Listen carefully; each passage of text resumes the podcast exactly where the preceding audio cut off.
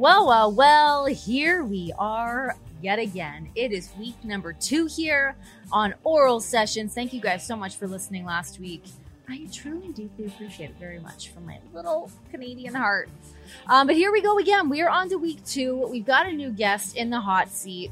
He is an absolute M M A legend. He's been busting people's asses from U F C, Pancrase, Pride, Bellator, and mastering the art of professional wrestling from New Japan, T N A, and now his very own Bloodsport through G C W. It is the War Master himself, Josh Barnett. I had so much fun sitting down with Josh. Um, not only did I have fun sitting down with him, but uh, my husband, John, he also sat in on this interview. Uh, so what was funny about this was this was actually the very first interview that I had recorded for Oral Sessions. It happened by the seat of my pants. So um, hopefully it's good. Hopefully you guys like it. I a few different things to factor in here. One, I had no idea if this interview was even going to happen.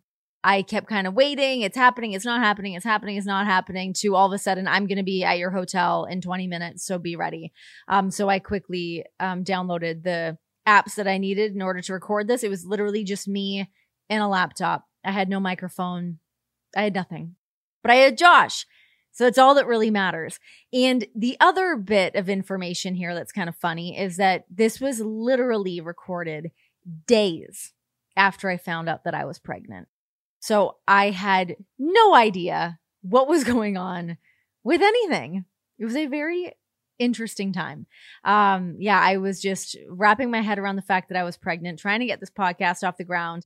I was in Indianapolis with John, who was going to do Bloodsport finally for the very first time. And uh, yeah, I was stuck in the hotel room. I had to fully quarantine and couldn't hang out or do anything because I had just found out I was pregnant, couldn't do anything. But Josh had been um, COVID tested. John had been COVID tested, so we were all safe to be able to gather around and crank out this podcast. Anyways, let's just get into it, shall we? Here he is, the War Master himself, Josh Barnett. It has begun. Oh my gosh, this is my very first episode.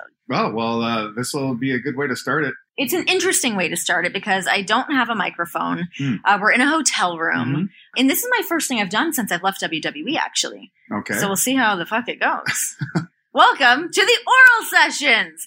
Does that sound like too much of a blowjob thing? It does have a bit of a job-esque quality to it. But do you think people will get over that? Will they understand that it's just about having a conversation? Ooh, I'm a little hung up well, on it. Well, you know, you're really expecting a lot from the general public. Okay. And uh, the internet at large, yeah. too. Maybe the name will change. Maybe it'll stay this way. I don't know. Guys, I've got Josh Barnett here with me. And this is a big weekend. We're here doing Bloodsport. Mm-hmm. Finally. Finally. You're not on the show tonight. No, that's the thing. It's like, okay, now here, finally. And then, yeah, I'm not competing in it because I'm going to Poland to do a bare knuckle fight with elbows. Which is fucking insane. And we're going to talk about that in yeah. a near moment. But what is it like for you being completely on just the production side, running the show, putting the show together, putting the card together? Um, are you very meticulous about every little detail uh, with that? I am, and um, it's slightly less pressure because I always feel pressure to go out there and perform also just because I just always want to exceed whatever anybody's expectations are, but mainly my own, like my own ability to go out and, and do what I need to do in the ring. And so uh, I always feel the the weight of stepping out there and putting the best that I can possibly deliver on the line, and realizing also that it's not all about me. I'm not by myself. I'm yeah. where I, I'm in there competing against somebody else. And, you know, they have a big effect on how that works out too. But I basically walk around thinking that I must have forgotten something the whole time. It's yeah. always just like, okay, what'd you forget? There's got to be something that you haven't done. You know, and I just especially this- during like this day and age when mm-hmm. it's like COVID shit's happening, shows are run so differently mm-hmm. of how people are getting into town, what kind of testing is being done, where people are going. Like, is that something that was a big factor for you guys putting the um, show together? Yeah, to a degree. But, you know, thankfully I have a good partner. So uh, Brett handled a good portion of that. But even still, like, uh, so I had Dickinson and Harry and myself all training together. And mm-hmm. so we all got tested just Great. to make sure. And easy enough. We're all negative, thankfully. And uh, it's just another detail that needs to be taken care of. Mm-hmm. Thankfully, it's not in general that hard. Like the first time I ever got tested was in I think it was March or early April, and there was literally no no resources as to where to go. I mean, they all yeah. talked up a big game about, oh, you know, hit up the L A County of this. And there's and like the, the drive-through things that are like Not, fucking yeah. hour-long waits. Yeah, well, at least that existed when I first got tested. Every resource that they kept hammering home, oh, contact these people. All they would tell you is, hit up your provider, hit up your general doctor, and schedule an appointment. Who has a general doctor? Yeah. I don't. And so I managed to find an E R that had a setup. By the way, funny enough, when I went there, hardly anybody knew what the hell was going on as far yeah. as, like, no one was there for COVID. That was like, early, there was yeah. four of us. That was it. I saw four people the whole time. Did you go because you thought you had it, or you yes, wanted to be tested? Yes, because I was at a I was at a concert and oh. someone came down with it. Yeah, and then it, as it turned out, a bunch of none of us got it. Thank but God. Uh, uh, yeah, it was supposed to be a four day turnaround, and then a week goes by, a week and a half. Yeah, I'm like, what the f- hey? So I call them. Then I got to call medical records. Then I got to go. They became such a pain in the ass. I was just like, wow, you know. This is the best we can do here. I know. It's messy. It, yeah. it all sucks. Um, John, my husband, is here as well. He's also in the room. You're finally performing on Bloodsport. This has been eluding you for some time at this point. I'm pretty stoked. This has been like over a year in the making. I've been waiting to do this show. Because I saw the first one. I was there live. I was all stoked. I was like, this is what pro wrestling is supposed to be. Is that your first one? That was your first Bloodsport? That was that my first saw? Bloodsport show. Yeah. yeah. And in fact, I mean, I remember Brett going, oh, hey. Guys from New York want to show up. I'm like, get them whatever seats they want, man. If they want to be, especially when, when Regal goes, hey, I want to come down. Yeah. And I've known him for some time. Like, well, whatever you need, dude. Yeah. Just, you just tell me. Well, if you want to bring anyone, you bring them. It's yeah. no big deal. Like, I'm glad to have people there. I remember how stoked he was in the hotel room, just like so excited to go. He was going down with William Regal. He knew he had to kind of like hide in the audience because generally at the time in W W E it was like kind of frowned upon to show up at other shows, right? So you had to kind of like sneak your way in there, right? Yeah, I was just laying low. I was just counting down the days to being a free man at that right. point. So that was the first time I've been to an indie show in like eight years. Yeah. Since but now this is being a in thing. That environment and that crowd was so great, and there was no bullshit, no angles, no promos, just fighting and just the athletes. And I was like, fucking, this is where I belong. Like, seeing how pumped you get for that. And we were watching some of the shows uh, over this weekend as well, but you don't like any of the fluffy stuff. Are you into any of like the fluffy side of wrestling? Because uh, I fucking love that. No, no, it's, it's, it's not for me. And, uh, and that's, that's cool. If there's a market for it, they'll make it. Sure. And there's a lot of people that are, are able to, to put together a, a career out of this kind of stuff. Mm. And, and I'll be honest, man, I've definitely seen stuff where it's comedy that I think has been brilliant and hilarious and great. But I, I guess the way I see it is I have a delineation. So there's wrestling and then there's theater, basically. Sure. It's like, so if you're doing comedy matches and, and goofy stuff and like weird over the top gimmicks, I'm like, yeah, it's a great event to be at, but I don't call it wrestling. Right. Like that's not wrestling to me. It's a totally different But it thing. Could still be awesome and I yeah. could still have a great time. I cleanly separate my wrestling from my, you know, just yeah. like my, my, uh, I don't know, wrestling type event. I don't know. There's so much fluffy, kind of interesting irony, kind of. So to have something that is absolutely not that, yeah. something that is dead serious and really stripped down and raw.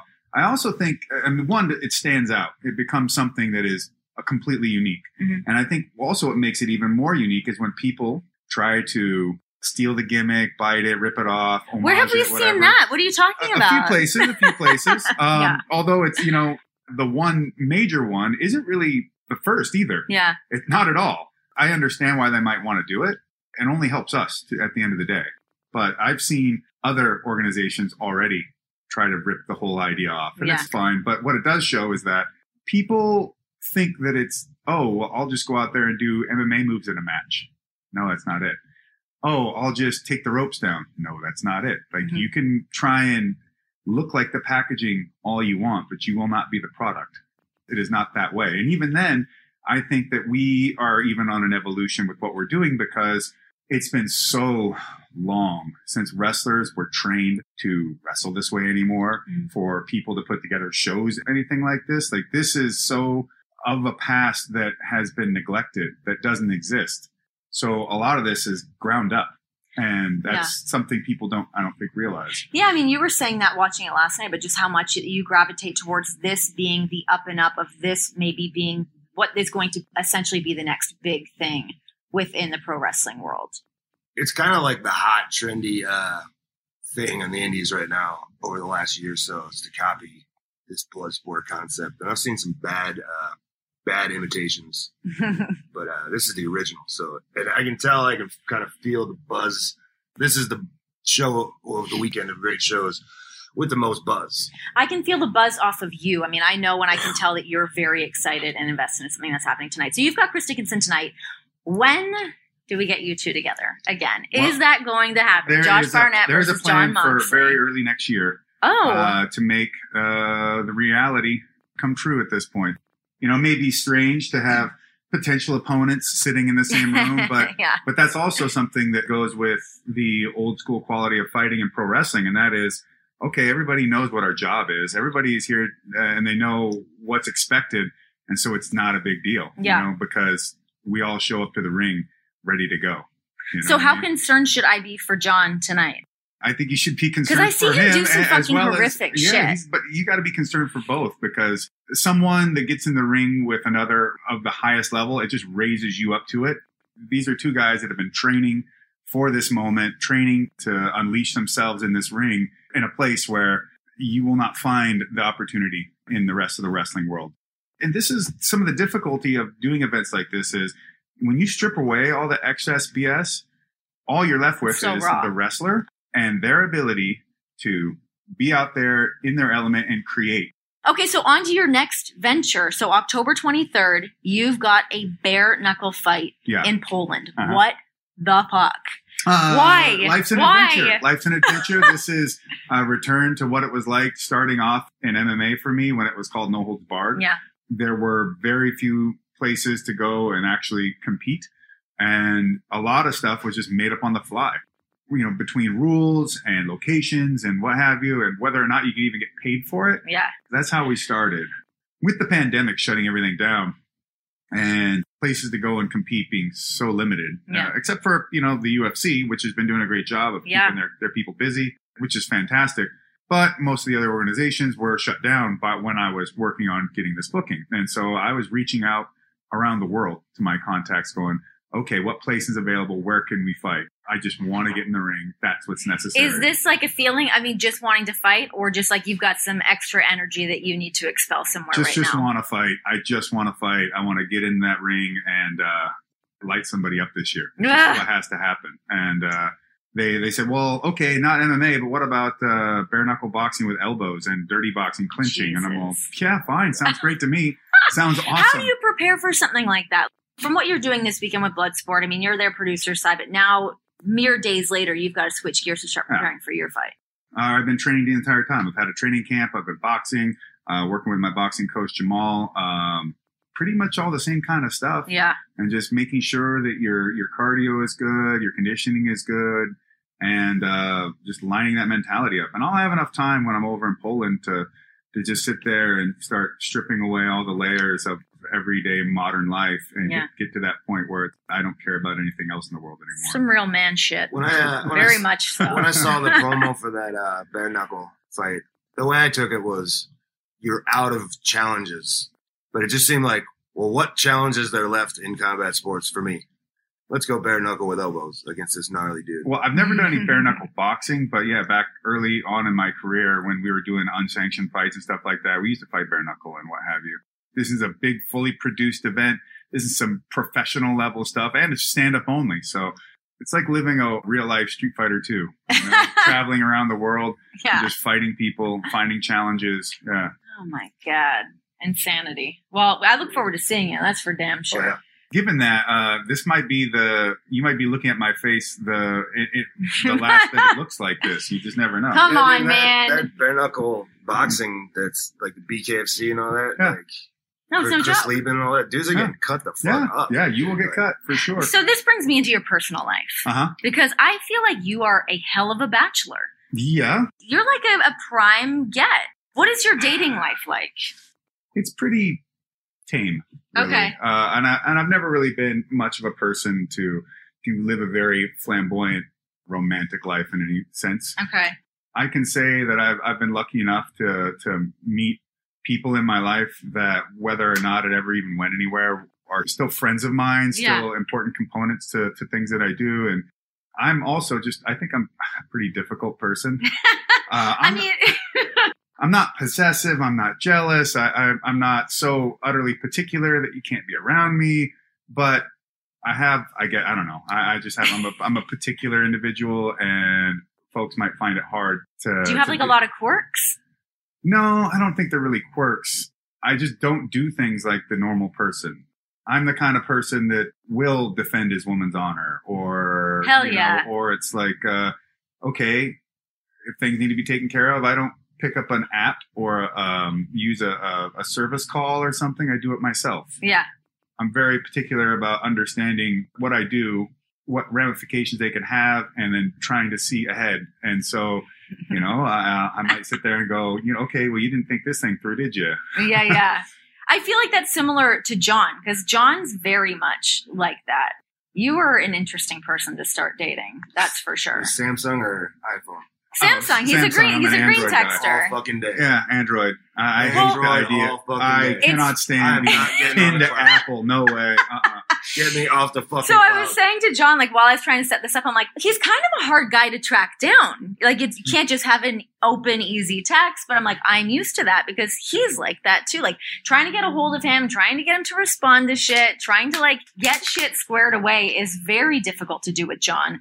But I feel like since we've been together, because he doesn't talk to a lot of people, mm-hmm. I end up as like the liaison for sure. the family for in all aspects. Well, and that's how partnerships work, right? Like you never know how it's going to set up, but everybody has their own individual traits and personalities. And the idea of having a partnership with someone is that you guys fill in the gaps for each other and you challenge each other for growth. And yeah. you never know how that relationship is going to lay itself out exactly. And you might come across one where the woman's the liaison or whatever. Maybe it's the man's the liaison. You just never know, right? right. Everybody's got their... I'm doing their a lot thing. of heavy lifting, though, I yeah. will say. Well, you know, I mean, that's relationships are full of heavy lifting. Give you some serious biceps. I right? know, right? But I'm also an incredibly busy and ambitious person. Yeah. And so anybody that wants to be in my life has to realize that, oh, yeah, I might get a call go for one of my fighters. I'm going to be in Dubai in uh, three weeks. Yeah. So, hey, you got a passport? You ready to go? Can you can you work from that home? Sounds like a great adventure. Or uh, I'm going to go to Poland and go fight some fully tattooed head-to-toe madman, bare knuckle with elbows, and see yeah. who comes out looking uglier. Or I'm going to do this, or we're going to travel here, or oh, I got to shoot a movie for a month and a half in Thailand. And yeah. You got to be okay with with me being out and about and just having confidence in yourself to know that if we're on the same team, if we're in this together, then that's it. Like nothing changes for me. I, I that's that's all I need to know. But for some folks, it can be hard. Well, it's also important, I think, for somebody like as much as you can say, oh, somebody that can have a passport and let's go do this thing for a little bit. But that can also be a lot if someone's just always at your beck and call, right? Yeah. Like you kind of need someone that just has their own shit going hey, on. And you, exactly. I don't want somebody that, that's there to follow me around. Hell uh, no. Because I know that uh, anybody that... Even though it's exactly what I'm doing right now, John, but it's okay. Well, we've been uh, together a minute, though, so well, it's fine. Well, here you are. What are you doing right now? Oh, I'm, I'm working. Exactly. You're We're doing, doing your the oral thing. sessions. This the show oral is sessions. You're doing squeaky your- clean. People need to have their own ambitions, and they, because there's always a threat. Well, not a threat, and, and like I said, there's a, a million ways to put together a relationship. But there's going to be an imbalance well, of like that, power in uh, a certain. You don't sense. want someone to lose their individuality. Yeah, you want them to be able to feel like they're an individual that's a part of this communion, not someone that's just hitched to it, and now they've given up who they are in trade for the idea of what the overall thing. Has is. that happened to you in the past, where people just become like Josh Barnett's girlfriend? They might feel that way, but that would be their own choice. But actually, it has been more of a, like an element of dating where I see someone like, oh, okay, they're in line with being Josh Barnett's girlfriend and just being the secondary person that just sort of plays beta to me in right, a way. And I'm like, right. I don't want that. Yeah. You want someone that can challenge you. Yeah. You want another alpha. I want somebody that, that is confident in what they're doing and who they are and is also willing to take on the responsibility of not only the growth of the relationship as they get into it, because we're both responsible for that. You know, yeah. It is the culmination of both of our efforts, but it's also someone that is willing to continue to do the work on themselves. It's like, you don't get into this relationship and then, okay, boom. And I, then just I got check here. out of everything. Yes. It's like, no, no, no, no. Like Hell we're no. still on a journey together. Yeah. You still have things that you're going to have to to solve and, and me as well. Start a podcast, babe. No, Get it going. No. I, I had one for a minute with Fox, but six episodes in, they started reneging on a bunch of their responsibilities and doing things uh, poorly. So I just was like, I'm done. Never mind. I'm done. And Forget I, it. I realized that a podcast is a great thing, but at least for me, it's going to take a lot of time for the, uh, any of the things that I might want to talk about, yeah. the research to be done, to track down the folks and all that. And if I'm going to commit that kind of time to anything like that, at least the way I, I would approach it, then it's got to be something that's got to be that, full on. Yeah. And most of the time also, I've had talks with some of the larger podcasting companies, and they'll always veer back towards, oh, so what about an M M A podcast? Of course. Like, no. Yeah. I don't want to watch that much M M A. I don't want that much M M A in my life. And it's just, I mean, I enjoy it, but I don't want to do that. I, yeah. It's not something that interests me. I want to talk about other things. What other things would you do? Like, what, uh, what are some of your other interests or things that you would focus on? Just uh, that's a good question. Because John's think, like, like, he watches so much wrestling, wrestling, oh, yeah. M M A, like all the sure. time. What are some of the other things that you like to tap into? Do you like read a lot? Yeah, I, I read. Uh, I listen to uh, lectures and philosophy. And, I knew uh, it. I knew yeah, it. And even, you know, things in regards to political science and history. So I would probably veer more that direction, or yeah. maybe be more like a, a Rogan type thing. Or like an Anthony Bourdain, where you, you oh, just follow the, the things that you're interested yeah. in, and then figure out a way to translate it for the audience at home. Yeah, that's good shit. Um, so you are also into many other weapons, mm-hmm. right? Yeah, yeah, yeah.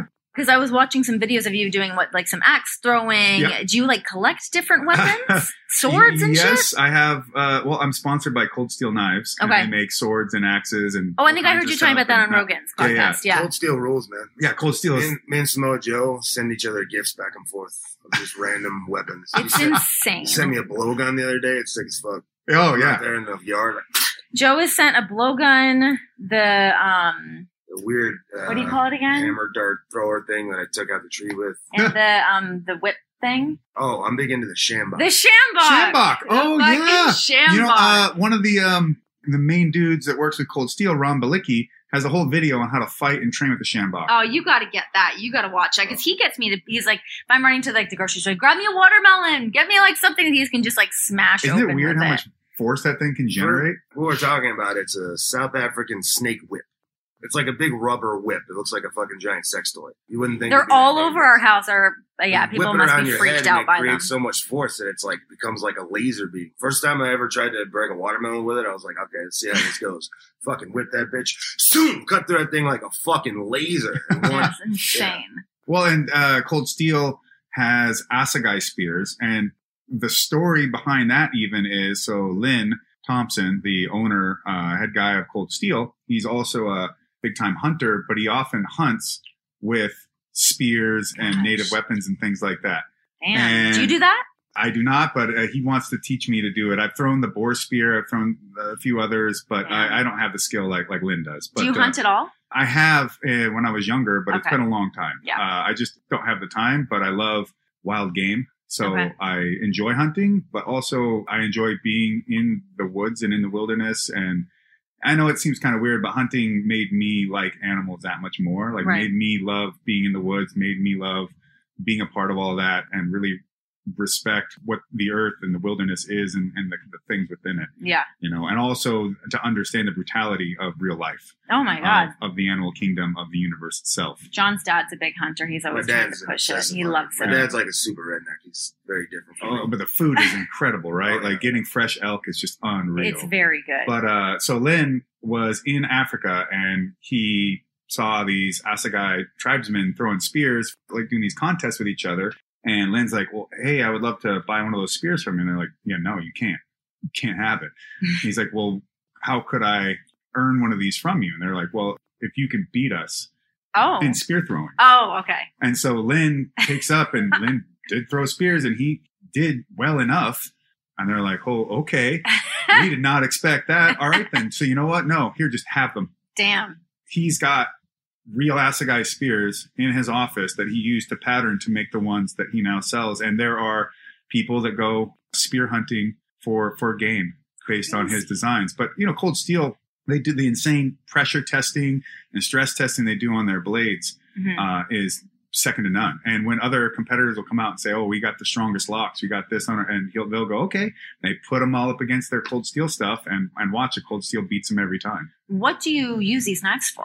Uh, mainly so that I can make sure that there are no boxes safe anywhere that might attack me. Can you please, oh, please come to my house and take yeah, care of yeah. that. But uh, I, you just having a, oh, you a have pocket one knife on you. Is always a great tool. My dad carried a knife with him everywhere he went. You know, his grandfather. Is this one father. of theirs? Yeah, this is a Cold Steel Swift. So it's got a spring Damn. assist opening. And uh, how do you get through T S A with this guy? You got to check it? Check it, yeah. Dang. But I've trained uh, Filipino martial arts for sticks and knives and things like that in terms of it as a weapon.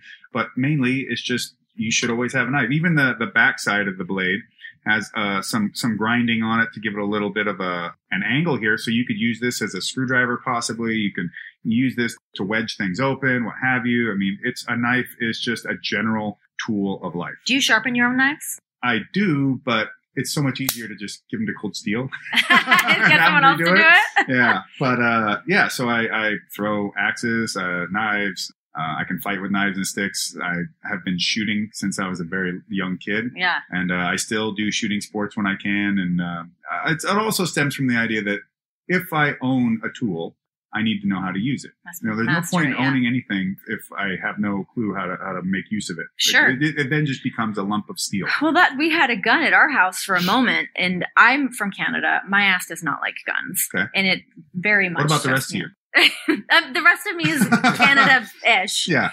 Um, but yeah, I was a lot very... Of guns in Canada, by the way. There that, that's is. a myth that Canada doesn't have guns. There is.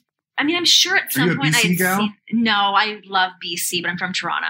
Toronto, okay, okay, yeah. yeah. Well, see, if you're in Vancouver, that's one thing, but then there's the whole surrounding area. Of course, that's all hunting, fishing, game. Yeah, you can like Alberta and all that. Like my uncle's big into all that stuff, but he brought one home, and it was like he fucking opened a box of snakes in the garage. Like scared the shit out of me. Literally jumped like five feet back. Well, because he kept saying, he, he was like, we should get a gun, we should get a gun. I'm like, I just don't know that we need a gun. And as much as his you dad. You should just start going shooting. So we went to, and that scared me even more. Okay. I don't think I'm equipped for it, but I don't know that John's necessarily equipped for it either. Uh, it doesn't really, like, interest me that much. Really. But you scared me putting it together, and, like, it freaked me out. I would say get a nice little twenty-two and go out somewhere and have empty pop cans. And water bottles. I could and do fun that. Things like that, and just pick, pick, pick, and just like shoot little things down and have I think a good it, time. I almost think it was going into a shooting range and having so many guns around people you know, are firing them off that I'm like, overload. oh my God. It's sensory overload when if you're not comfortable with that environment. Plus, I don't really like going and shooting in indoor shooting ranges also because. What if someone's crazy? Yeah, it's, it's fun uh, yes. for like five minutes and then... There's there's always that. Very minimal screening in there. Yeah, well, I mean, like, they'll generally have a policy where you can't go in by yourself unless oh, you're a member, you know, or okay. you can't rent any... If you, you bring your own firearm, that's one thing, but if you if you want to rent one, you have to have someone with you. Otherwise, to try and minimize people that want to try and use a, a, a gun range as a suicide Oh, option. God! Yeah. God! I like trap shooting when I was a kid. Trap shooting's fun. Trap shooting's fun. What's Tons that? Fun. What is trap shooting? Like uh, duck hunt where they throw the. Oh, yeah, that's a lot more fun. Okay. Outside, so there's trap and skeet. You know. Yeah, skeet. They is just, the clay they, thing? Skeet, they just shoot the clays out into the air, and you have a shotgun, and you pop them out of the sky. Trap, they'll also try to mimic other animals. Okay. So they might they'll roll it across the ground. Oh, they'll shoot it that low. Sounds fun. And it's a game, right? You're trying to pick off all the. the targets as they go. Okay. And that so, sounds more fun. You know, but the thing about shooting, I think that um, even though it seems like a bag of snakes to you, there's something correct in your, in your, in your approach and in your, in your, uh, uh, what is the right like word? Instinct for it? Well, or? your um, trepidation. Okay. Because people should treat guns as if they're always loaded yeah. and it, that, that, you know, you never point it at anything you're unwilling to destroy. And even having a knife or something like that, always, always consider this thing sharp. It could go all the way into my tendons. It could, you know, God forbid, get into an altercation Ugh. with a blade. How dangerous, like having respect for things yeah. is the way it should be. And if more people considered the items all the way up to driving their cars, if they considered their cars four thousand pound death machines that can murder people and ruin lives. Yeah. Then perhaps they'd be better drivers, too. That's a great point. It's all... Yeah, I, I assume everybody on the road is an idiot. Yeah. You're a I'm very careful driver. Because everybody's texting. This yeah. seventeen-year-old girl playing on her Snapchat and yeah. hits me and kills me. Like, yeah. I assume everybody is not paying attention, so I pay extra attention. Terrible way to die. So John's such like a, a badass kind of scary dude. He freaks people out, but he's a, no, but you are. I mean, you freak people out just in general. And like, you know, we have that brow ridge thing going on. Is that what, is it? Is that what it is? Deep sunk eyes. Yeah. Like, look at this fucking shark over here. He's just, when's he going to bite? This guy's problem. Yeah. But he's like the sweetest, nicest guy. I feel like you fall under that category where you're just actually like a very nice, gentle guy. If you... You know, people will often, yeah, I've got stories where I've literally intimidated people without doing anything. Right. And with no intention. Like I was sitting at a small little bar in a, the beard at a venue and, and the leather jacket with death metal pins and stuff. But yeah. I was just sitting at this bar. There was only four seats at the bar and they were all covered. And I was sitting in one of them and I'm watching this band in this small place. And I kept seeing people like walk up to the bar and walk away, walk up and walk away, walk up and walk away. And I finally look over and I see this guy standing there and it looks like he wants to come up and get a drink, but he's kind of fidgety. And I'm like, what the heck? So I just look over at him and he makes eye contact with me, kind of slinks his head and throws up a high with his hand and then turns and walks away. And I'm going, oh shit. People have been wanting to come up and order a drink, but they see me sitting here. And was now it just that he recognized to. You though? Like, was he like a big M M A fan? No, was just I, I never expect that anybody knows who I am when they see me. He just he just saw someone, and even if that was the case, you know, just ask. Right. Like I, I would have moved aside so you could have got a drink. I, I, and I just thought, like, oh Jesus, man, I'm not I'm not here to harsh anybody's vibe or be a dick about anything. Yeah. And really, the toughest people I've ever known, they don't have to externally tell the world they're tough yeah. or anything like that. There's no need for any of it. It's just try to, to, to be as respectful and open and easygoing as possible until you, the time that you don't. Right. And, and somebody, somebody, somebody has to make that be the case. They have to be overly difficult, unwilling to communicate, uh, unwilling to, to compromise in any way. And and really trying to force their perspective or their wishes or wants upon the situation. Yeah. Like, well, they'll put you in a scenario where it's a choice, like an either or. Like, oh, okay, well, if that's... You're not going to like this. Generally, one of the part of the things that will make me the angriest about that, too, is this never had to happen. This is so stupid. Mm-hmm. Why did you make this? You know? Why'd you put me in this position? Yeah. Oh, yeah. yeah. I hate, yeah, I hate people like that. Yeah, yeah, because you avoid that at all yeah, it's costs, just so dumb. Too. And you just want to leave it. You just want to be like, oh, come on, man. Like, don't this is the dumbest that. Thing in the whole world. The toughest dudes in the world are the chillest dudes in the world. Always, yeah. Like yourself, Chuck Liddell. Just Chuck chill. Never wants to get into a fight, yeah, no. ever. He's very soft-spoken. He's just like, hey, man, it's all He was good. Telling us about a, it was like a verbal altercation at his daughter's soccer game or something. Just like... Just rooting for his kid and like some shit went down. I don't, I don't know. If oh yeah, that kids, kids, that, but kids, that might be a different story. Kids sports, man. That's one where the yeah. The, yeah no, what was that story? You'd have to get him. Over I'd have to get him to tell the story. I don't. I don't remember it clear enough. But oh yeah, you. I mean, you, you watch watch parents like get sideways just when their kid, like their four year old, is playing t-ball yeah, or something. Yeah, you're like, really, dude? Really? Chill the yeah. fuck out. Um, so your whiskey. Yeah. Tell me about your whiskey. How long um, have you been doing this for? Uh, since last year, uh, I joined up with Sespe Creek Distillery, and they were already producing their vodka. Uh, they actually had a few different infused vodkas we might bring back on market. They were working on a rum project, and they already had their blended ninety-eight proof smoked bourbon. Jesus. And so... Woo. They were inquiring, hey, you know, would you want to be, you know, associated with this? We could create a label or whatever. And I said, um, actually, I don't want to just do like some labeling or whatever. I'm serious about it. I've been talking to other distilleries about doing my own batches and my own runs. Yeah. And they're like, well, okay. And I just said, look, I got to try this stuff before we can even move to step one. Right. Because if I don't like it, then what's that. The point? Yeah. So I came up, met with David, Uh, the head distiller, and we got on so well. We had a lot of overlapping ideas about what we wanted to do and what we liked, and it was just perfect. And we went into making the, the first batches of uh, War Master Edition, which is single barrel cast strength. We won gold medal in our first competition, Hell San Francisco yeah. International Spirits Competition. And then you know, we've been doing, um, I mean, we the sales were so good that we are waiting on barrels to mature before How we can release anymore. We don't talk about what our age statements are, but it, it takes a while. Okay. You know, it, it's, it's uh, like a secret. It is a secret. And there is, uh, There's a process towards making whiskey, that's for sure. But there's just some things that you just have to leave to nature. Okay. Even the Warbringer blended smoked bourbon is pretty much all sold out of that now. Crazy. Too. Yeah, I went on the website today and I was like, sorry, yeah, check back or- later. Can't order it. And, uh, talked about on Joe Rogan's podcast. Yes. And sold out. But uh, but things have been going really great. Um, we've been sampling some potential blend options for the next batch of uh, Warbringer itself. Mm-hmm. They're coming out pretty fantastic.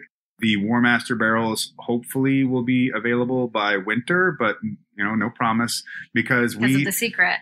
We test these barrels every now and again. We check on them. We try Where to make sure they're in Oxnard. So every War Master barrel is handpicked by me. I pick them. I sample all the barrels. I'll sample straight from the barrel. Then we'll do a blind taste again and then see if my choices line up. We also have a, a whiskey sommelier, Kat Agasson. Ooh, so what a we've, gig. We've got all kinds of palettes to choose from. And we use all that kind of information, that experience to sort out the best stuff that we can. Things are going so well. We're hoping that we can expand uh, the operation and, and increase production and uh, try to, to hit even more retail locations because while the, the internet has been amazing for being able to sell this stuff. Yeah. But we still like the idea of having it on a shelf where someone can see it, mm-hmm. buy it. And, and also if you use certain apps, what they're going to usually do yeah. is find the bottle in a liquor store. Yeah. And then they're going to come and get it to you. And so I want to make sure that that could be something that could be done too. So you're in L A. What made you move to L A? Work. Just for work. Yeah. Well, and, and when I find when I moved down to the L A area in two thousand, well, actually I started training down there in oh four and fully moved there in oh six. And this, this happens actually quite a lot with M M A where you'll have a cycle where there's a bunch of guys coming through and everybody's all about it. And, and then all of a sudden they just kind of all dissipate and disappear. And then you, you're the last guy left around. Yeah. And uh, things were just really kind of petering out up in Seattle and the support group wasn't there. And, and I, I'm like, well, I need training partners. I need oversight. I, I really need full-time everything. I'm in Pride and I'm doing this. So I started going down and training with Eric Paulson. But then I was finding out that being in L A, more people were were aware of what M M A was and mm-hmm. willing to to get in bed with it. So being in L A, I found that there was all this infrastructure for a professional M M A fighter. Mm-hmm. And that made a big difference. And even back then, people would often think of Vegas as the mecca of U S M M A. But the reality was, no, it was Southern California. But then also, so much business is in L A, yeah. right? Everything having to do with entertainment. And let's let's get it straight. Whether you're doing M M A, wrestling, what have you, you're working in the entertainment industry. By being in L A, it keeps me close to all the other opportunities like movies and those are the things uh, that you want things. to dabble into yeah. more. You know what? Just as much as I find that traveling the world and fighting whoever I can find is an adventure, it's an adventure to see what other opportunities can arise from just being open to new experiences. one hundred percent. Like uh, doing movies, doing working on television, uh, producing professional wrestling and, yeah. and, and, and who knows what other things could open up and, and whether or not you can really make something of it, but you won't know until you dare. It's such a fun process doing that. And I'm kind of going through that myself of just leaving W W E. I'm like, fuck it. I'm just mm-hmm. going to leave and see what else comes up and, you know, kind of bet on myself and figure out the rest yeah. of the shit later. It's a, it's a fun process to kind of throw yourself out there and it, it see, is. see exactly and, what's going to happen. And you got to be unafraid to fail. Yeah, you can't assume everything's going to be a smash hit Correct. or, you know, learn and grow as you're and going. And it's just also, look at all the people that may have crossed that Rubicon before you. What did they do? Or even look at how did W W E do things? How how do they run their production on their shows? How did they buy the territories? How did mm-hmm. they, you know, there's a million things that happen in W W E that you can go, okay, this is the process they did for that. This is why they have this department. This is why, and, and you can understand the first principles of what they're doing to create their product. Mm-hmm. And then you can learn from that and say like, well, I think it'd be better if you did it this way. So I'm going to try it like this, or I would rather it have this look or this feel. Yeah. And so I can hire the same kind of folks, but then tweak it to work in the way that I think is best. And yeah. so there's so many examples out there to help a person get some framework towards creating what it is that they want to do. Yeah. Yeah. It's, it's, a, it's a really fun process to be a part of. Um, okay. So final thing to talk to you about here. Mm-hmm. The last time we saw you was when we were in Honolulu. Oof. What happened? I don't know, but boy, was that miserable. Oh God. That uh, was crazy. We had a, such a great dinner. Yeah. Everything was fantastic. This is my last meal and you know, it's time to go. I wake up at three o'clock in the morning and I got the shivers and the sweats, and I'm going, this isn't good. Oh, this God. is not good. And it only got worse. At six a.m., I'm, I barely slept. I'm, I called everyone I could call. I go, I need to see a doctor immediately. And they rushed me in to see a guy. They plumbed me full of two bags of I Vs and vitamins and everything, shot me full of uh, Toradol and different meds, and it wasn't making much of a difference at all. And they finally even get me to the arena, and I'm just with my hoodie on and in my sweats, crumpled on the floor, shivering. You know, just oh like, my God. It was just. Like, was it something middle. you ate, you think? Because we all kind of shared food that night. Yeah, no, I don't think so, because it hung around for a little bit, right? Mm. It, the severity lessened. And I think a, a good reason why the severity dropped as it did uh, was because of getting injected full of all these uh, I Vs and all this kind of stuff. But I had a fever. I was just fucked up. Fuck. So it's just like a flu. Don't know. Just got your ass. Because what was crazy, I mean, obviously we didn't know, but we're sitting ringside because mm-hmm. he was supposed to go in and yes. do a spot. Yes, yes, yes. No, not only did I not get a chance to go out there and go to war with Ronnie Marks, sorry, dude, we were going to put something together, and it all fucking went to shit. It was a massively miserable moment. It really was. Oh, man. I mean, and, well, ter- you know, here's terrible time. Yeah. yeah. Eric came out. He's like, yeah, Josh isn't fighting. He's like, doctor won't clear him. He's all fucked up. Eight hours ago, he's perfectly fine. We were all fine. together and everything's fine. What the fuck happened? Because we sat down. He's like, so I'm just going to run in here and go do the spot. And like, you were nervous someone's going to come like take you out. No, no. You they were, really everyone was informed. Everyone was informed that uh, you were going to have your chance to go in there and fucking and, and so lay, lay, lay the law down and be like, yeah, come uh, April, your ass is mine. yeah. I never get nervous for anything, but like, you were nervous. I was nervous for you were, I was yeah. like, am I gonna get like my sp- what am I supposed to do? What? But I'm like, what if I got shot in the face? But I was like, fuck, I said I was gonna do it, so I'm jumping in a fucking cage, fuck it. I might mm-hmm. get arrested, but it'd be good T V. But that'd be well, we'd have yeah. we'd have made sure your bail was covered. Like, we'll, we'll take it either way, right? I mean that's that's that's the thing about pro wrestling, right? It's like Takeyama explained it to me once. He says, good, bad. If the friend, if the crowd likes it, it's good. And so it's like you just roll with it. If some shit happens, if you get hard weight or what, you just keep going. You you don't turn out and be like, "Oops, wait, hold on, break the fourth wall." It's like yeah. no, you you keep rolling with it, you know. And in fact, like if a, if a person gets injured in a match or whatever, it's a combat sport. Yeah, so play. To. Yeah. Okay. Well, oh, that was a fucked up finish. No, it wasn't. It is a finish. Yeah. And it, oh well, this guy was supposed to. Who cares? Run with it. Use it. I mean, this is this is. Having the fact, I mean, with Bloodsport, you can't pick how anything's going to happen.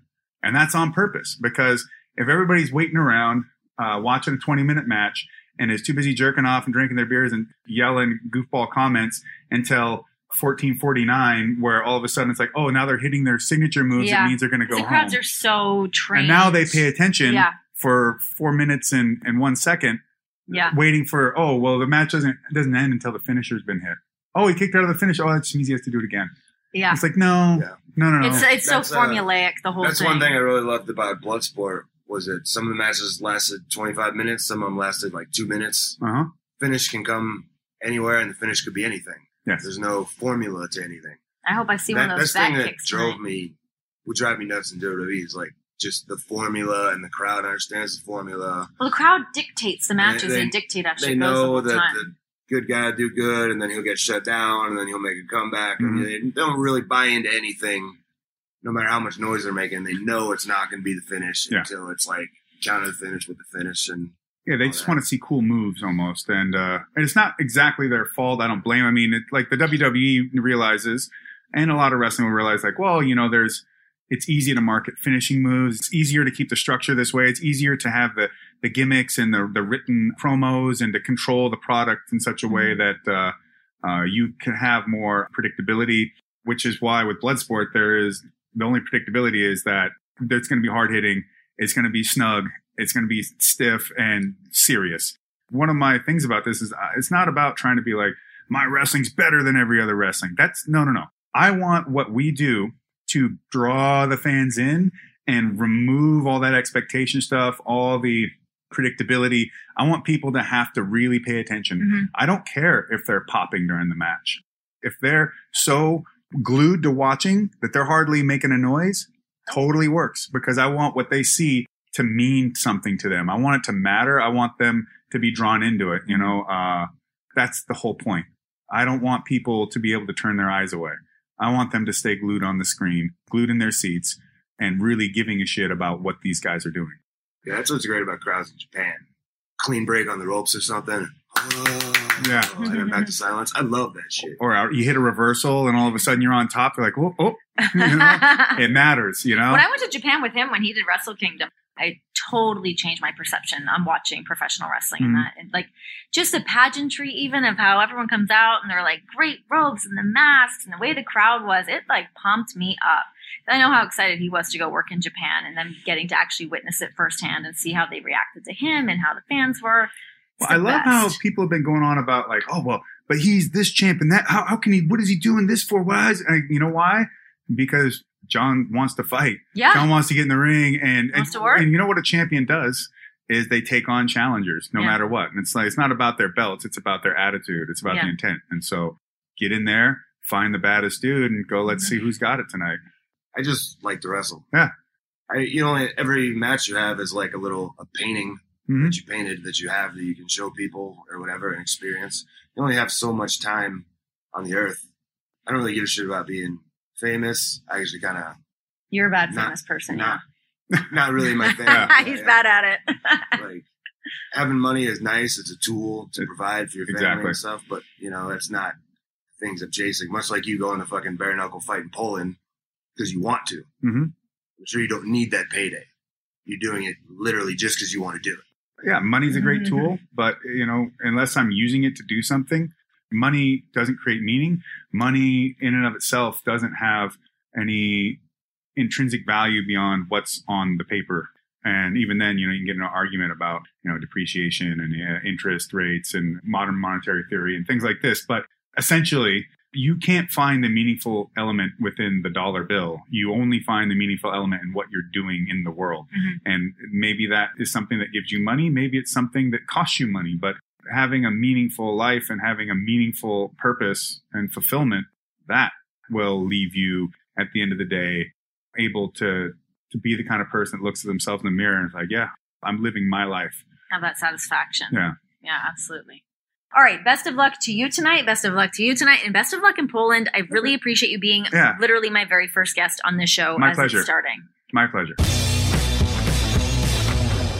Man, what a guy that Josh Barnett is. Smart man, very together. I feel like he is of a, a very clear mindset, and I respect the hell out of it. For a man that obviously must get down with the whiskey quite a bit. My brain's not as clear as that when I'm drinking a bunch. Uh, that's why... Uh... That's why he's the war master. Well, that's what combat sports and, and stuff, you know, does for you. It clears your head, I assume, when you're getting punched bare knuckle in the face with uh, elbows in Poland, you know. Gives you a clear head, clear perspective, you know. Uh, since this interview is taking place, that fight went down. Oh, my God. Josh was victorious. Violent match. Yeah. Elbows, short, dirty elbows in the clinch.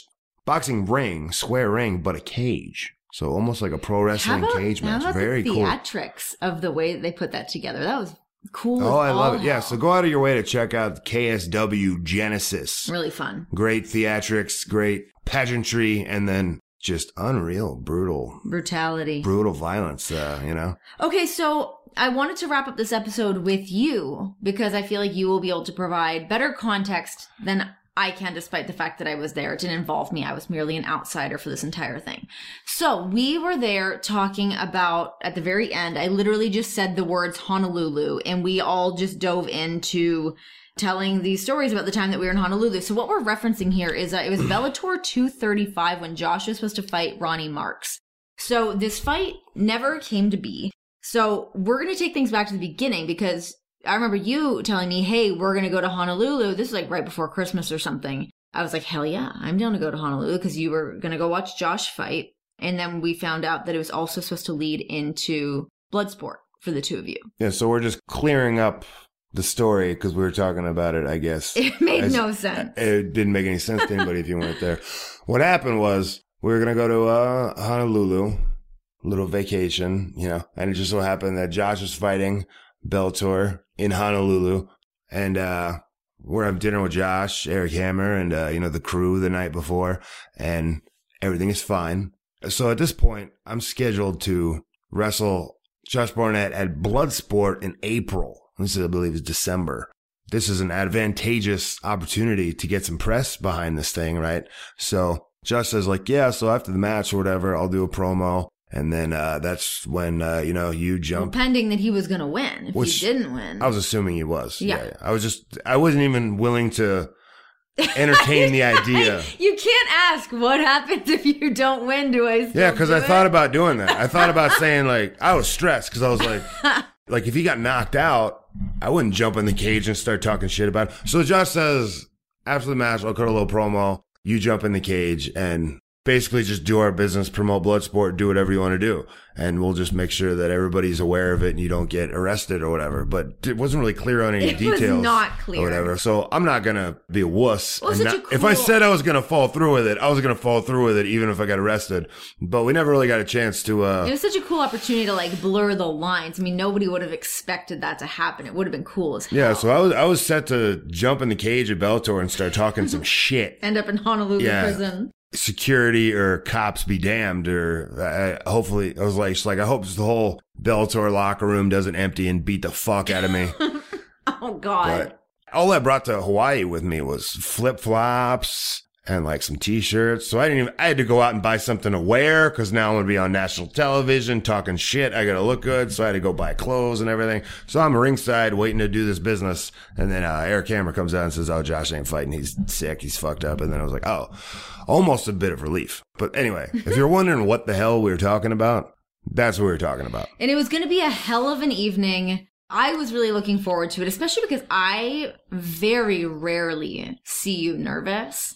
So to see you kind of sweating how you were going to pull this all off and how exactly it was going to come together, I was just like stoked to be there and like just feeling that like excited energy about something. But man, what a bummer for Josh that he just got that sick. He's stuck on the island of Hawaii, just like feeling like shit, didn't get to fight. It was even more satisfying to see him victorious at K S W the other day because finally got to fight after such a long time. He hadn't fought since he fought Andrei Arlovsky last, which was some time ago. So to get back in the cage, finally, whatever country, thump whatever him. Cage, whatever rules, whatever style, thump that motherfucker. Cut a very nice promo afterward, thanking everyone for everything. What a nice guy, yeah, huh? Just, just nice super guy nice. Promo, yeah, yeah. Babyface. I wanted to see some like, fuck that guy. I'm the war master, and I'll do it to anyone. You're all next. But no, just very he's nice. above that. He rises above that. Above that. He's shit. above that. When she did this interview with Josh here, Oral Sessions was simply an idea. It was, yeah. It wasn't even a seedling. It wasn't an actual thing yet. It was just like a, hey, you know, when we're around in Indianapolis, maybe uh, you should try to interview Josh because he's a real interesting guy. And uh, yeah, so, you know, see if we can put it together. And then didn't get it put together. We were out, all out of sorts this couple days. Yes. More on that later. Yeah, and uh, there was a bunch of shit going down. So she didn't have the right mic. Obviously, there's no video for this. She didn't have the camera. It's all messed up. She just figures she's not doing it. We haven't heard. And then uh, she's in the gym. She's sweating. All of a sudden, she bursts back into the room. Well, he's going to be here in twenty minutes. She's trying to get some makeup on, trying to get to... She's with her producer, trying and to work. To, like, come and she's into never... into a hotel room when I felt bad. No, I was like, welcome to our... There's been no episodes yet. So th- so this is like kind of... This should go in the... Uh, like a little time capsule. Yeah, it's like you, your very first attempt...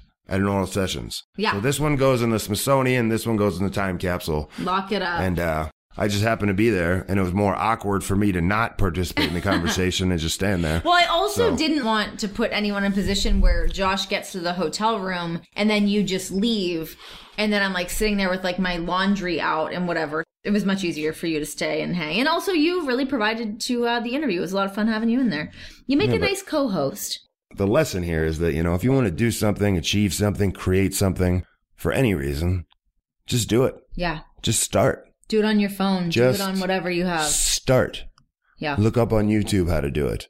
Research how to do it. Here's a blast from the past. Go to a fucking library. No one's going to a library. Figure out how to do it.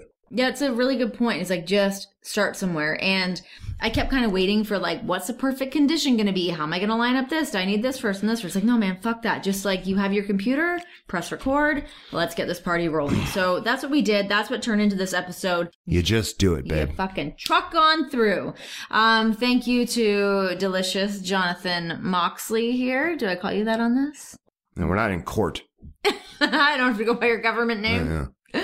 Uh, I never call you that in person. It's weird, but it's okay. I can adjust for the for the show. It's Mox, baby. It's your show. You can do whatever the fuck you want. Yeah, you're right. Thanks, guys. This has been Oral Sessions. See you next time.